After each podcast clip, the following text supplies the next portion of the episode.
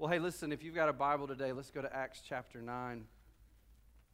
We're going to be in Acts chapter 9. We're going to be in a, a number of different places, but as you're turning there, let me share some, some sad news with you, church family, this morning. I found out about 11 o'clock last night that one of our church members, Mr. Michael Duncan, went home to be with the Lord yesterday uh, very unexpectedly.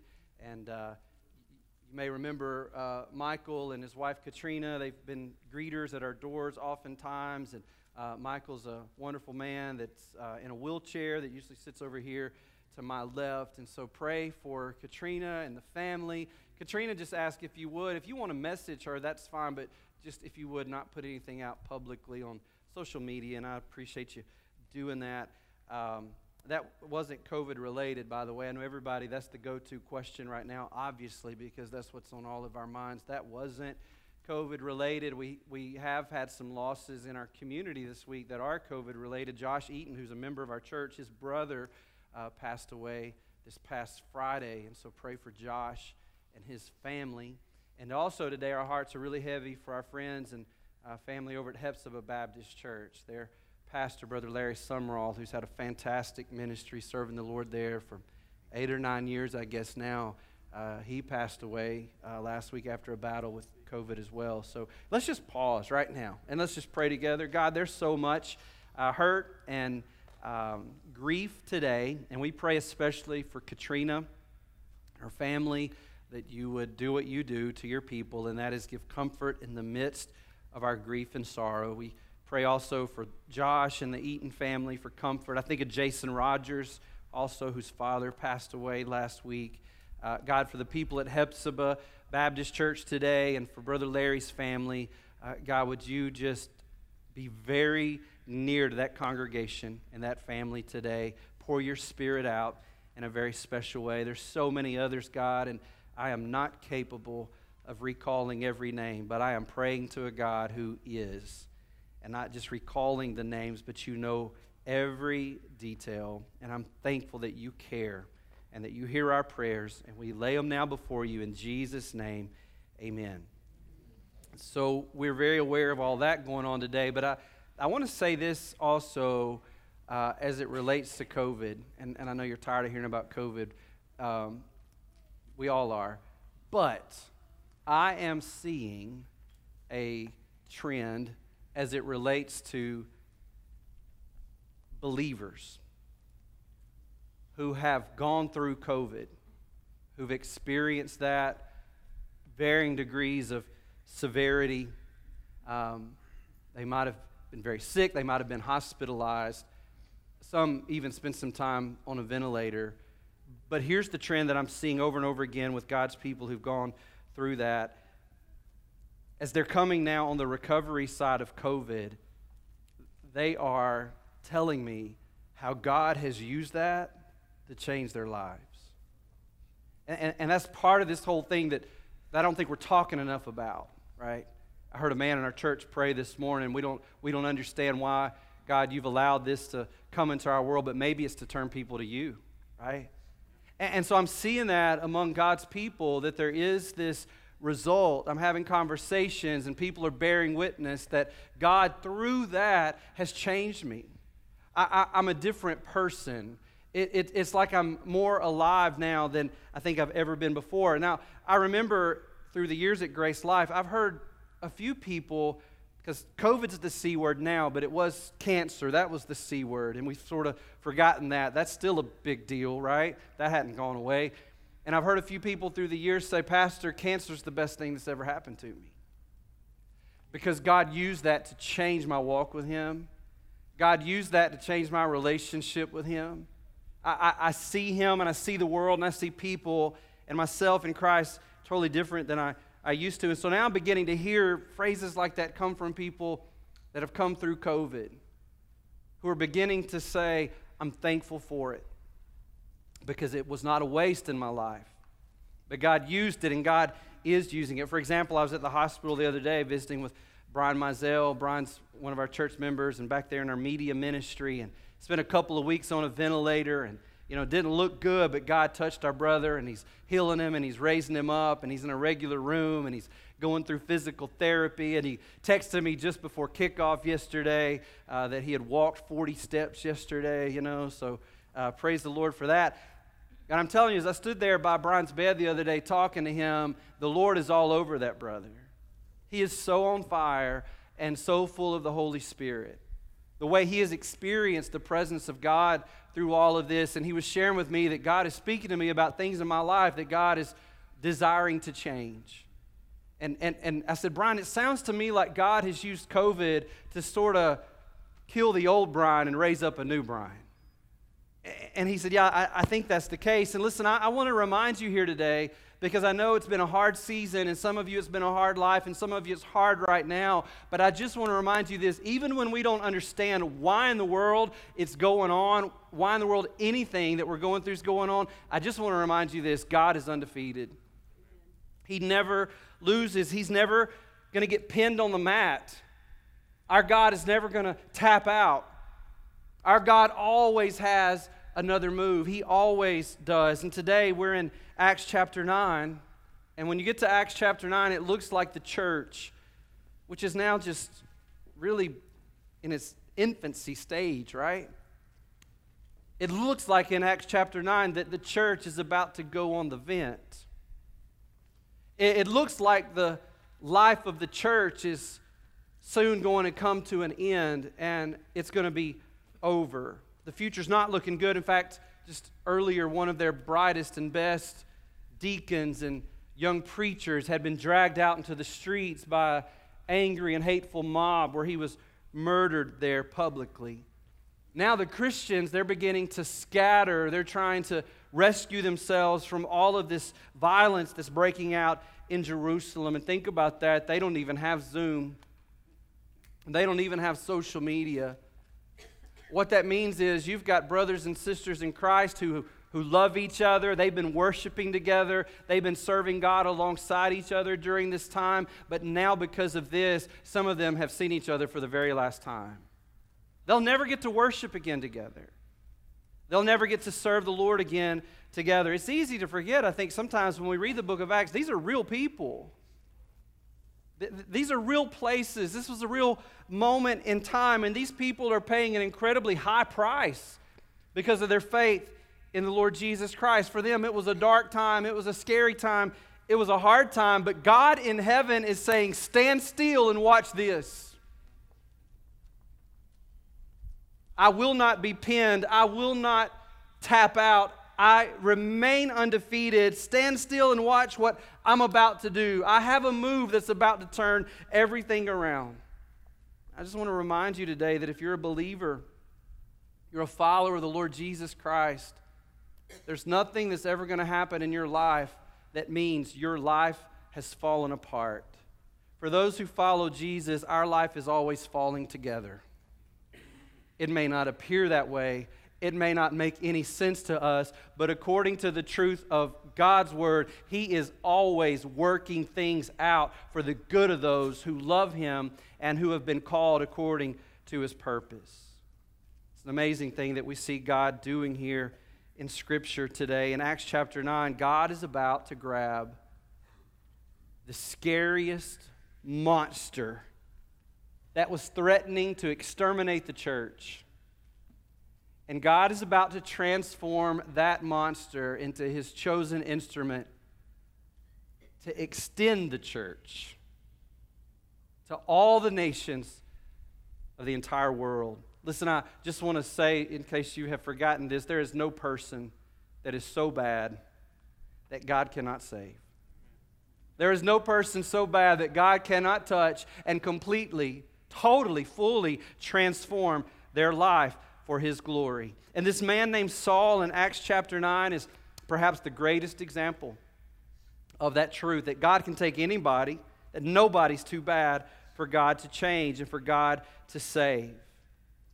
So let's talk about that today. Let's talk about this monster turned missionary. This monster turned missionary. We'll look at a number of things today. Here's the first thing I want you to see is I want you to see Saul's credentials. Saul's credentials. First off, let's talk about where he was born. Saul was born and raised in a place called Tarsus. I'll show that to you right up here. Let's take a zoom in so we'll get our, our bearings here. We got that, fellas? There we go. I know some of you like maps, so I thought let's get acquainted with where we are, and maybe week to week we'll plot a few different places up here on the map. Tarsus is up there on the northeast corner of the Mediterranean Sea. That's where this man named Saul was born and spent at least the early years of his life. I went ahead and plotted also Jerusalem because that's where the church started. And we saw the last couple of weeks that it had extended into this place called Samaria, which is about 60 miles north of Jerusalem. And you may remember that God had called Philip to leave Samaria and go by the desert road down to Gaza, where he met the Ethiopian. That means he would have circumvented Jerusalem on the eastern side, the road less traveled to get to Gaza. So that's sort of where we are today in the world with what's happening here. So Tarsus was a favored city, by the way, of the Roman Empire. You would have wanted to have lived there if you had lived during that time because they had to pay no taxes. Huh. No taxation for those people whatsoever. It was a, a place that was rich in culture a place that was filled up with opportunities for higher education and learning. Saul and his family were by ethnicity fully Jewish, but they also enjoyed the perks and the privileges of being Roman citizens. And that was a pretty coveted prize to not be Roman, to be considered a Roman citizen. So they're living in a pretty good place here. And it's not strange, by the way, that you would find Jews living in a place like Tarsus. Historians tell us that at that time there were probably six million Jewish people on the planet, but only about a million of them actually lived in Israel. They were all still dispersed and scattered, going back to the Assyrians and the Babylonians that we read about in the Old Testament. So Saul is a person that's well educated. That's evident. He, spoiler alert, he's going to write some letters that end up in our Bible.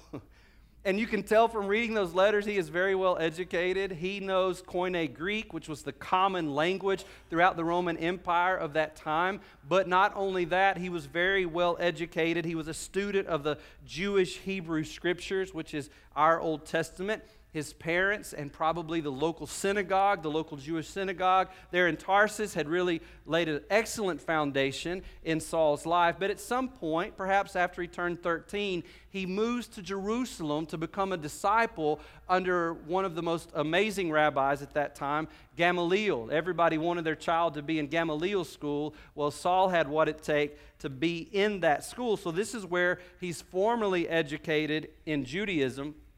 And he takes the position there ultimately of Pharisee. He's a rising star and an expert in the law. Here's how he describes himself Philippians chapter 3, verse 5. Saul, aka Paul, as he's writing this, says, I was circumcised when I was eight days old. I am a pure blooded citizen of Israel and a member of the tribe of Benjamin, a real Hebrew, if there ever was one. I was a member of the Pharisees who demand the strictest obedience to the Jewish law. So that's a little bit of background about his credentials. If you're wondering why would I give you so much details about that, it's because we're going to be hanging out with this dude for months and months and months now as we continue our journey through the book of Acts. So that's his credentials. Secondly, I want you to see Saul's cruelty. His cruelty. The man's a monster here in Acts chapter 9 in Philippians chapter 3, verse 6, he's continuing to speak in that text, and this is how he describes himself. He says, I was so zealous that I harshly persecuted the church. You might recall from a few weeks ago in Acts chapter 7, this angry mob is dragging Stephen out to the street and they're stoning him and they're laying their coats at the feet of this same man, Saul. Look at verse 57 of Acts chapter 7. Acts 7:57 says then they put their hands over their ears. They began shouting and they rushed at him that's Stephen and they dragged him out of the city and they began to stone him. His accusers took off their coats and they laid them at the feet of a young man named Saul. Chapter 8 of Acts continues saying Saul was one of the witnesses and he agreed completely with the killing of Stephen. A great wave of persecution began that day sweeping over the church in Jerusalem and all the believers, except the apostles, were scattered through the regions of Judea and Samaria. Verse 2 says, Some devout men came and buried Stephen with great mourning, but Saul, watch this, was going everywhere to destroy the church. He went from house to house, dragging out both men and women to throw them into prison. Does that sound like anything you know of happening in Afghanistan today? A, monster, a terrorist going house to house. That's what we find this man named Saul doing here in Acts chapter 8. His cruelty continues into Acts chapter 9, verse 1. Meanwhile, Saul was uttering threats with every breath. This is all the guy talked about. This, this was his life. From can to cane, this is what he's about with every breath and was eager to kill the Lord's followers.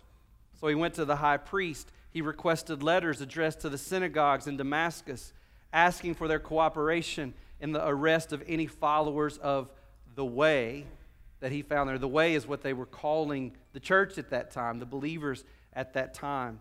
And he wants to bring them, the Bible says, both men and women, back to Jerusalem in chains. Galatians chapter 1, verse 13, he later says of himself this You know what I was like when I followed the Jewish religion, how I violently persecuted God's church. Notice what he says I did my best to destroy it. This is the cruelty of this man named Saul.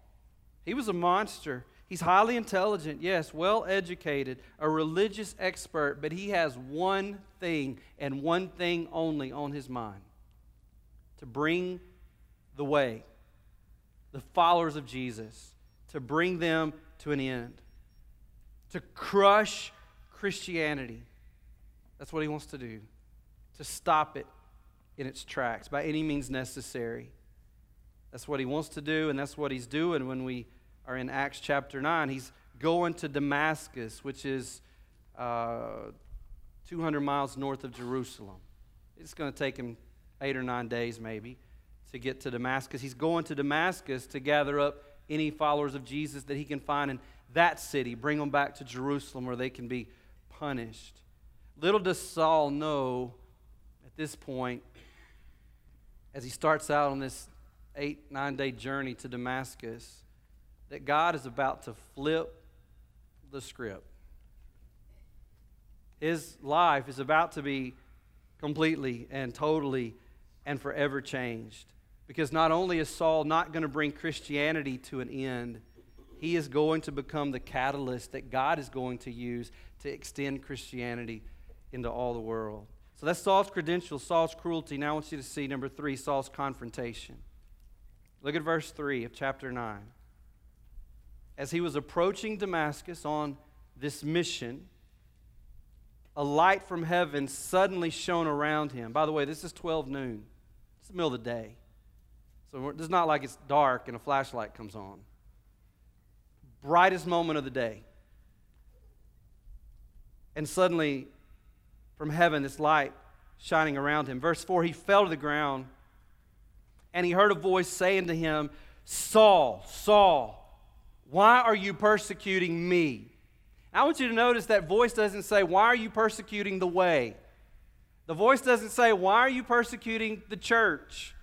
The voice says, Why are you persecuting me. The one thing here that I want to make sure that you see is this Jesus is speaking here, and he sees no daylight between himself and his people. He identifies himself with his church. Saul has not laid one single finger on Jesus, but as far as Jesus is concerned, every strike that Saul has made against the people of God has been against Jesus himself. Think about that, saved people, for a minute. This is who you are. Think about that.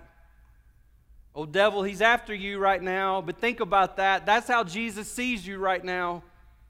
This is called the doctrine of the union of Christ. We are united because of grace through faith in Jesus. We are one now with Jesus and one with his church. If you hold to a version of Christianity today that says, well, you can be a follower of Jesus, but you don't have to, you don't have to be committed to his church. You can do the whole relationship with Jesus all by yourself. The church is just sort of an add on. You don't really need that. Listen, you have got a, a, a untruthful, fraudulent version of what biblical Christianity is. You cannot walk with Jesus and walk out on his church. Right? That's not how we see it as the church. That's how Jesus sees it as the head of the church. He says to Paul, You're messing with me. He identifies himself with his people.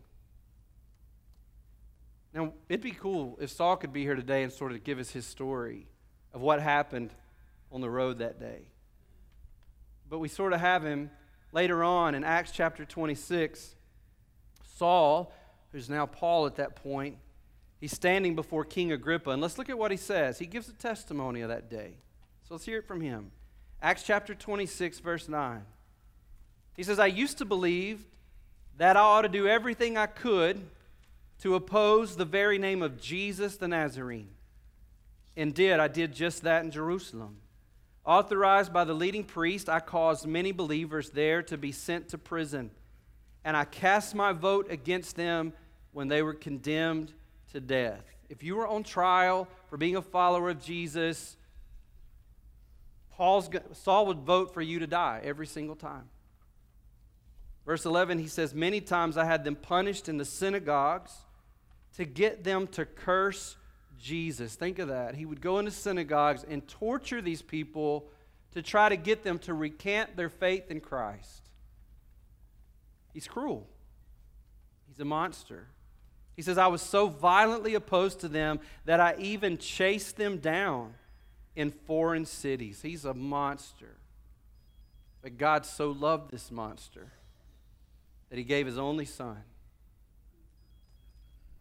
he goes on and he says, verse 12 One day I was on such a mission to Damascus, armed with the authority. Hey, somebody's beeping over here, and I have ADD, and this ain't going to go good if you don't stop that.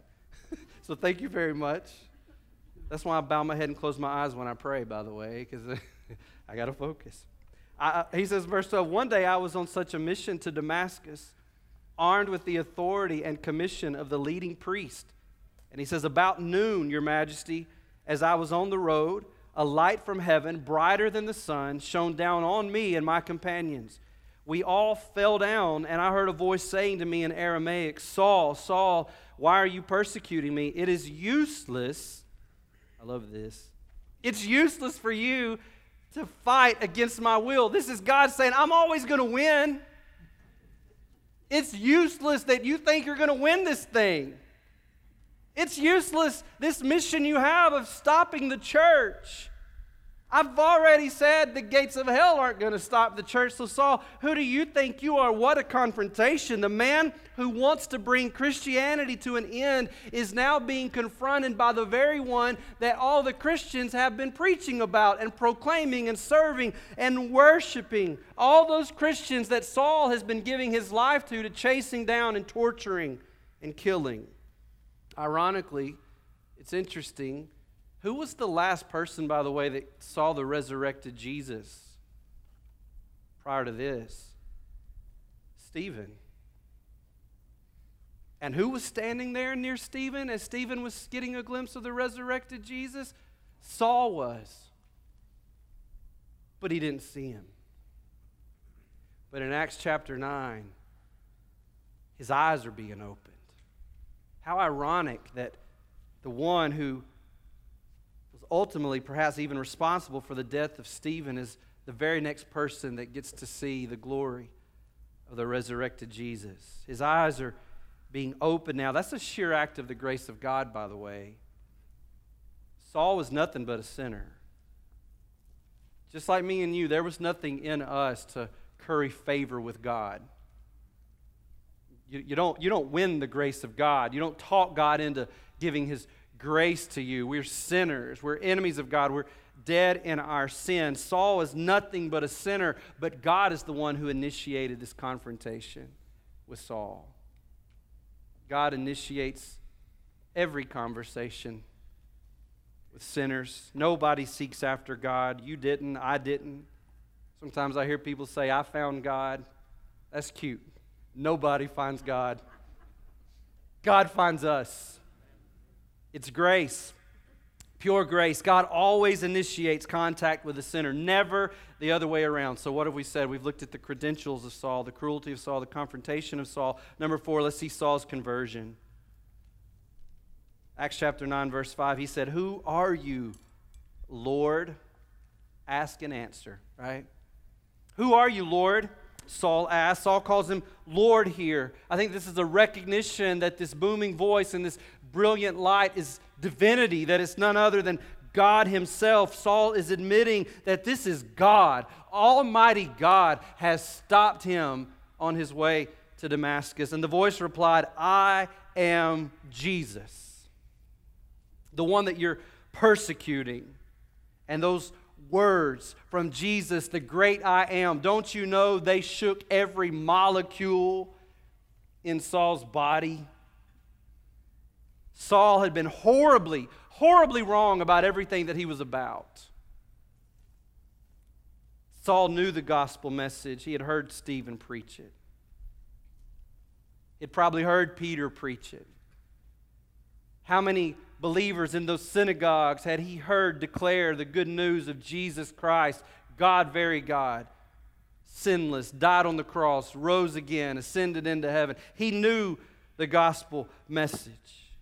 And now he's confronted with not only the truth of that message, he's confronted with who that message is about.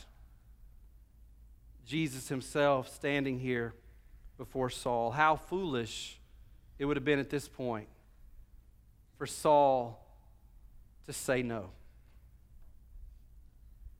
But in this moment, to see this grace, this mercy, this love, he must have been compelled. And I think it's at this point that Saul accepts the message of the gospel. He's born again. This is his conversion moment. Have you had a conversion moment? If you're not converted, you're not right with God. If you've never been converted, you have no hope of heaven today. Have you been converted? Have you had a conversion moment where God called you out because of your sin and He pointed you to His Son, the Lord Jesus? Have you had that moment that you turned from said sin and you trusted Jesus to make you right with God? We've seen Saul's credentials, his cruelty, his confrontation, his conversion. I want you to see, fifthly, Saul's commission. His commission, God's got a call on his life now. Acts chapter 26, verse 16, Saul's still giving his testimony. And he's telling that story, and he says, Now get to your feet. This is what Jesus says to him Now get to your feet, Saul. For I have appeared to you to appoint you as my servant and witness. I am turning you from a monster into a missionary. I know it sounds crazy, but that's what I'm doing, Saul. I do crazy things. That's who I am. He says, Tell people that you've seen me and tell them what I will show you in the future. And I will rescue you from both your own people and the Gentiles. Saul, just so you know, I'm calling you to this monster to missionary, but it also means you're no longer the hunter, you're now going to be the hunted. They're going to want to kill you now, just like you've been trying to kill the people who follow me. And God says to him, Yes, I'm sending you to the Gentiles. I know you're a Jew, but I'm going to do something incredible through you. You're going to be my chosen servant, my missionary, the apostle, if you will, to the Gentiles, to the nations of the earth. Heads up, you and I are sitting here today because God called this monster to be a missionary. I'm sending you to the Gentiles to open their eyes so they may turn from darkness to light and from the power of Satan to God. Then they will receive forgiveness for their sins and be given a place among God's people who are set apart by faith in me. So this is Paul's commission is to Gentile places. Is to Gentile people, which is what the rest of the book of Acts, the bulk, far and away, the bulk of the rest of the book of Acts, that's what it's all about, is how the gospel gets to people like me and you. People from all over the world, every tongue and race and tribe and nation. And because of what's happening in Saul's life here in Scripture today, that's still happening today. The gospel's still going all over the world today. And of all the people that God could have chosen to start this global effort, He chose a monster. He chose Saul. God ran to the very one that everybody else was running away from. Isn't that good? God grabbed the meanest and the scariest monster and he turned him into a missionary for the nations. You say, Pastor Joe, what were you going to do with the basketball? I was going to let the kids just hand it to each other while I told them the story that one time I went to watch a little kid from our church play basketball. And he wasn't very good at it, but he was enthusiastic. And that's what you want, right? Really, when kids are playing basketball. And at one point, he gets the basketball, and everybody's cheering because he's never rang a goal before. And he takes off running down the court, and everybody's, their cheers start turning from cheering to no, no, no. And he throws up a shot, and it goes in the opponent's goal. Bless his heart, right? Well, bless Satan's heart. Sometimes he steals our ball and he takes the shot and he thinks he has scored one for his team, but he is always scoring one for God. God always turns it around for his glory and for our good. So God is taking the meanest, scariest monster here and he's transforming him into the image of Jesus and into a world changing missionary for the kingdom of God. But I need to tell you this today being transformed by God comes with a price, not just for monsters, but for every man and, and for every woman. Process of being transformed by God doesn't come easy. And that's why I want you to see the last thing I want you to see here today, and that's Saul's crushing. His crushing. Back to Acts 9, God says, Now get up and go into the city, and you'll be told what you must do. And the men with Saul stood speechless, for they heard the sound of someone's voice but they saw no one. Saul picked himself up off the ground. Watch this. But when he opened his eyes, he was blind. So his companions led him by the hand to Damascus. And he remained there, blind, for three days and did not eat or drink. See, Saul gets to Damascus, but not the way he thought he would get to Damascus. He thought he would show up large and in charge. But under God's loving and crushing work, he shows up weak and blind and helpless. He thought he would show up with orders in hand. This is what you must do. But instead, under the crushing, loving, hands of God, he is the one now who has been ordered by God Himself. He thought on that journey he was fully in control of everything. Sound familiar? Is this not why we become so devastated when those unexpected things happen in our life? Because we had just convinced ourselves, I'm in control of this journey. See, this is the beginning, just the beginning of God crushing Saul. You say, I don't, I don't understand why God's doing that. Why, why, would, why, would, why does God want to crush his people like that? God crushes those he loves to squeeze out of them everything that is not of God.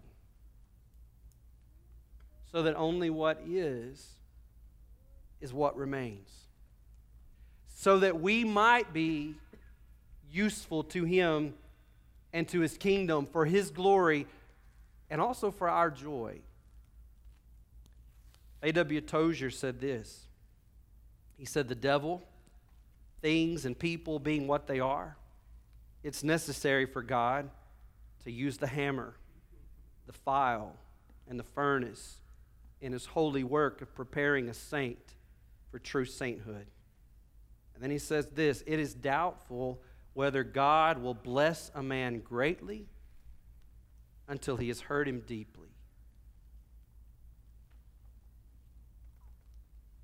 You remember in the Old Testament, there's a story of a man by the name of Jacob. He, he kind of always thought he was in control, and he had this uncanny ability to sort of manipulate and deceive and keep everything sort of under his control.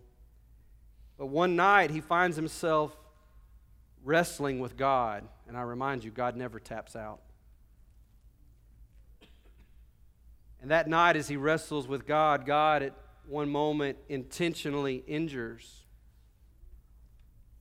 crushes, if you will, one of Jacob's hips. And from that time on, Jacob walked with a limp. With every step, a constant reminder I am not God. I am not in control. We're going to learn later that Saul has some type of affliction that he refers to as a thorn in the flesh. Nobody for sure knows what that is, but, but maybe it started, possible. Maybe it started there that noonday on the road to Damascus because we know he struggled with his eyesight. Maybe that, just maybe, don't know, hypothetically, theoretically, maybe that issue began with his eyes on this day on the road to Damascus. Just like God left Jacob with a limp, maybe God left Saul with a squint. But either way, both of these men experienced the painful, crushing, loving, purposeful work of God in their lives. God changed Jacob's name to Israel. And he was a patriarch of the Jewish people. God changed Saul's name to Paul and called him to be a missionary to the Gentile people. Both Jacob and Paul had their God given scars. Anybody here today got any scars? Anybody? Anybody besides me? Let me tell you something about your scars today. Your God given scars annoy Satan because they are proof that there was a moment in your life that he thought you were done for, but God said no. I don't quit. I don't stop. I don't tap out. I always have another move. Your scars are proof of the faithfulness and the power and the presence and the mercy and the grace and the crushing, purposeful, loving work of God in your life. So, all you former COVID patients dragging around your oxygen tanks today, you are annoying to Satan because he might have thought you were done for, but God said no. All you who are depressed, maybe even suicidal, maybe struggling with addiction, broken, confused abandoned. All you cheaters and liars and quitters and cowards. Satan may think that you're done, but God gets the last word. Listen, if you feel like you're being crushed today, and I know a lot of you do, don't despair. Don't despair. If you're a born again child of God today, you can rest assured that what feels like crushing to you are the gracious and kind and purposeful and sovereign hands of your Heavenly Father squeezing you, because He loves you. And He wants your joy to be full. And for that to happen, He's got to remove everything from you that's not of Him. Maybe that's what He's doing in your life today. Not to crush you into defeat, but to deliver you into victory. To mold you into the version of yourself that's going to bring the most glory to Him. So you get the most joy from Him. If you're in the furnace today, or under the hammer today, that means God loves you and it means He is not finished with you yet. The best may yet still be to come. And you got to decide today am I going to quit?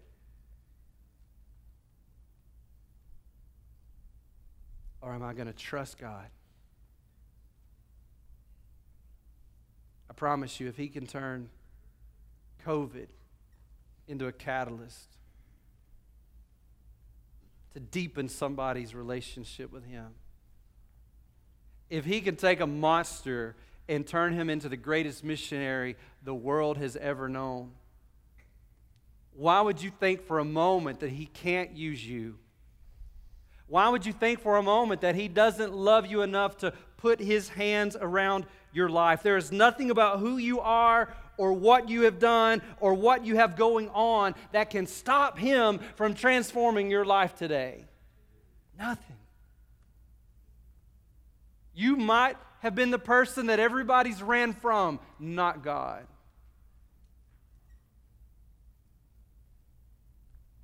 He does not blink in the presence of the vilest of sinners. I know many of you today are tired and you're weary and afraid. But look, that thing that might just be the biggest monster in your life today may be about to be used by God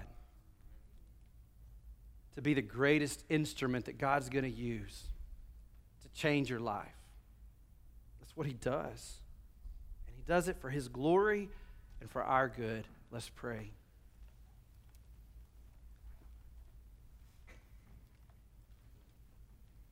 Are you being pursued today by a monster of some sort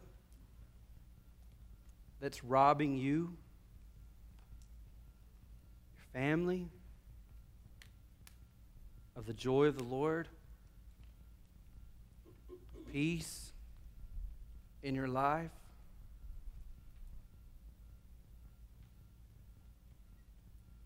Does it seem today that you are in a furnace and it's just getting hotter and hotter by the minute? Does it seem today that you have been placed on an anvil and you are being hammered and hammered and hammered day after day? If you're a child of God, then never forget Jesus sees no separation between you and Him. He's there, He is with you in the face of the monster, in the heat of the fire, under the pressure of the hammering. He is there with his presence and with his unstoppable purpose for your life. Our job, our job is this to trust him. To trust that somehow, ultimately, some way, he will transform every battle into a blessing.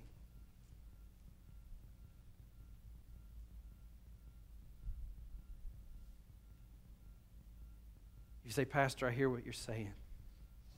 And I, I want to believe that. I want to believe that this monster, this furnace, this hammering in my life, this battle that I'm in, I want to believe. I want to believe that God is sovereign in it and through it and over it. I want to believe that there are blessings at the end of this because God is for me and not against me, because I am one with Christ. And not only did Jesus, through what he did at the cross, take away my sin, but he also at the same time guaranteed me every blessing of God that was due him for his perfect life. I believe that, Pastor, but I'm just telling you today, Pastor, I'm having a real struggle believing that. Like I got it in my head, but that six inches down to my heart is where it's just kind of a lot of potholes and speed bumps. Pastor, would you just pray for me today that God would help my, my unbelief? If that's you today, I'd love to pray for you. Just lift your hand. Say, Pastor, that's me. I'm in the furnace.